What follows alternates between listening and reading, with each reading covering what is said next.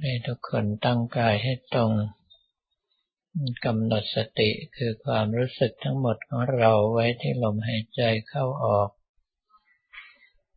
หายใจเข้าให้ความรู้สึกของเราไหลเข้าไปพร้อมกับลมหายใจ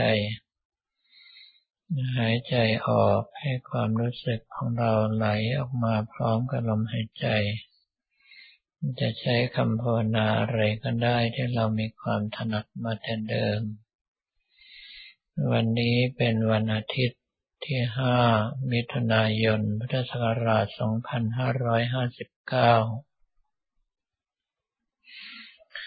สิ่งที่อยากจะบอกกันในวันนี้ก็คือว่าส่วนใหญ่แล้วพวกเราได้ชื่อว่าเป็นนักปฏิบัติพระกรรมฐาน แต่กลับไม่ค่อยจะสามารถเอาผลของการปฏิบัติไปใช้งานในชีวิตจริงได้ ซึ่งถ้าจะว่าไปแล้วก็คือการปฏิบัตินั้นเป็นหมันไม่เกิดผล แล้วว่าในชีวิตจริงเราต้องเผชิญหน้ากับรักโลภโกรธหลงอยู่ตลอดเวลา แล้วเราไม่สามารถที่จะเอาการปฏิบัติธรรมของเราไปใช้ในชีวิตจริง ไปใช้ให้เกิดผล ก็ไม่สามารถที่จะพูดได้เต็มปากเต็มคำว่าเราเป็นนักปฏิบัติธรรม ความจริงจะว่าไปแล้วพ่อแม่ปู่ย่าตายาย สอนเราให้ใช้หลักการปฏิบัติธรรมในการแก้ปัญหาชีวิตอยู่ตลอดเวลา แต่เรามักจะไม่เข้าใจ หรือปัญญาไม่ถึง อย่างเช่น บางครอบครัวที่บอกว่าเมื่อเกิดอะไรขึ้น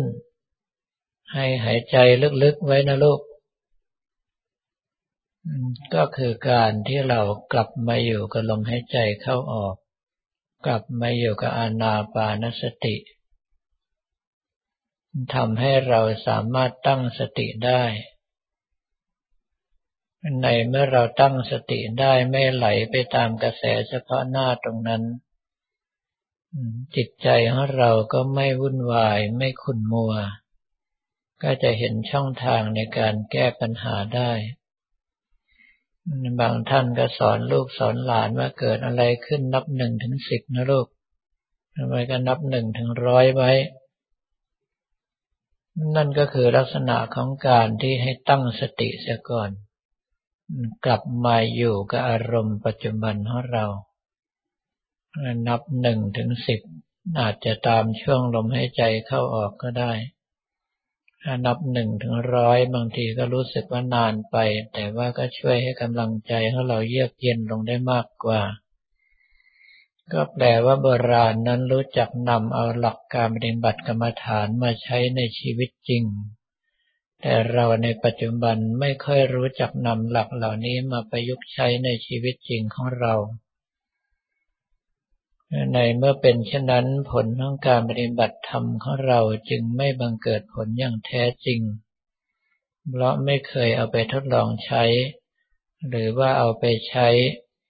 ก็แพ้ราบกลับมา ดังที่ได้กล่าวเมื่อครู่นี้ว่าสาเหตุใหญ่ก็คือเราขาดธรรมวิจยะ ไม่รู้ว่าตอนนี้สมาธิของเราดีกำลังใจของเราดีเกิดจากสาเหตุอะไร ไม่รู้ว่าตอนนี้สมาธิของเราตกกำลังใจของเราตก เพราะสาเหตุอะไรในเมื่อเราไม่สามารถที่จะรู้สาเหตุ ในเรื่องของความดีเราก็ไม่สามารถสร้างเหตุขึ้นมาได้ ในเมื่อสร้างเหตุไม่ได้ผลดีไม่เกิด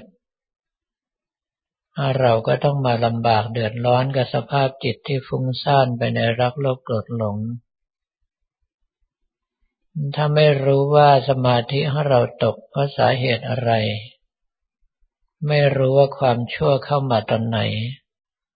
เราก็ไม่สามารถที่จะป้องกันใจของเราไม่ให้ความชั่วเล็ดลอดเข้ามาได้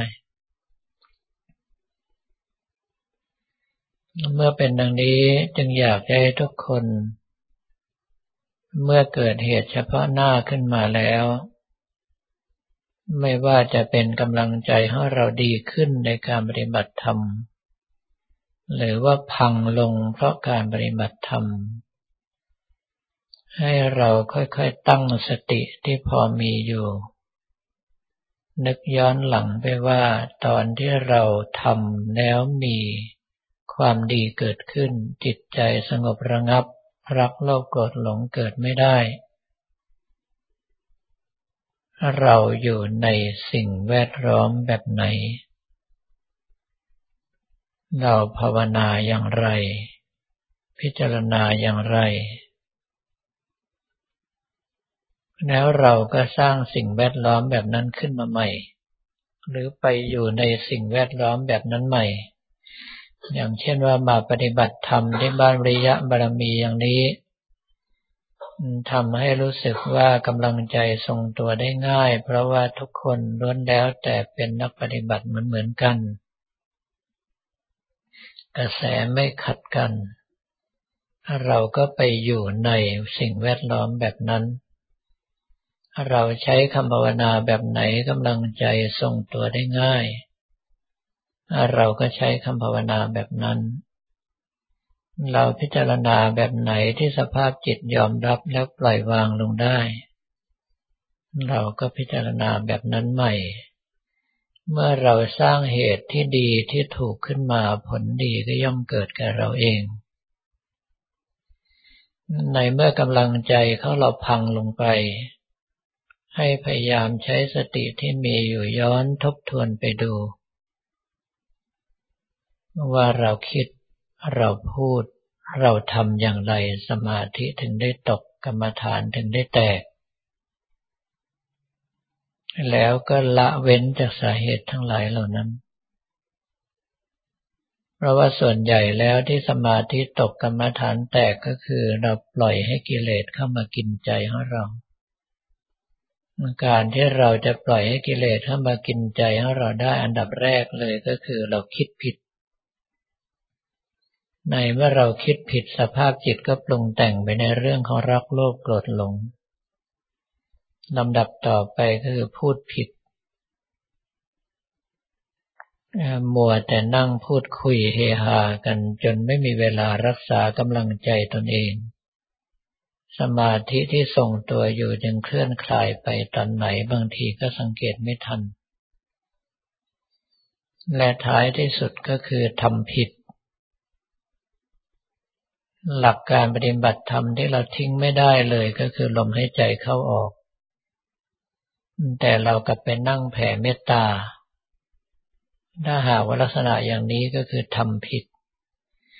ดังนั้นถ้าหากว่าใครเคยฝึกปฏิบัติตามแนวหลวงพ่อวัดท่าสุง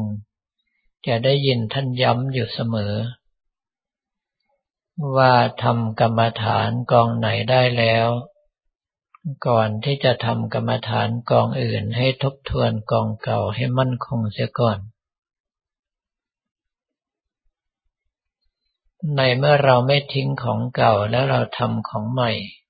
ถึงของใหม่จะยังไม่ได้ของเก่าก็ยังทรงตัวอยู่ ถ้าเป็นลักษณะอย่างนี้สภาพจิตของเราก็จะไม่มีช่องว่างให้กิเลสแทรกได้ ดังนั้นให้ทุกท่านถึงเวลาแล้วต้องรู้จักทบทวนว่าสิ่งที่ดีเกิดขึ้นเกิดจากสภาวะแบบไหน สิ่งแวดล้อมแบบไหน เราคิดอย่างไรภาวนาอย่างไรพิจารณาอย่างไร สภาพจิตของเราที่ตกกรรมฐานที่ตกสมาธิที่ตก เกิดจากการที่เราคิดเราพูดเราทำอย่างไร แล้วก็เว้นสาเหตุที่ไม่ดีสร้างสาเหตุที่ดี ๆ ขึ้นมา เราก็จะมีความเจริญก้าวหน้าในการปฏิบัติ และสามารถนำไปใช้ในชีวิตจริงของเราได้ ลำดับต่อไปให้ทุกท่านตั้งใจภาวนาและพิจารณาตามอัธยาศัยจนกว่าจะรับสัญญาณบอกว่าหมดเวลา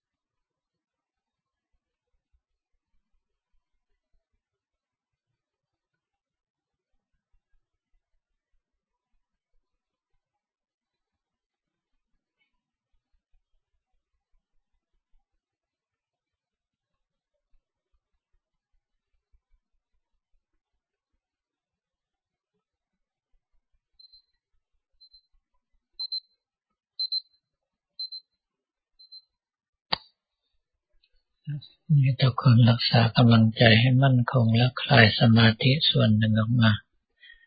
จะได้ใช้ในการอุทิศส่วนกุศลให้เราต่อไป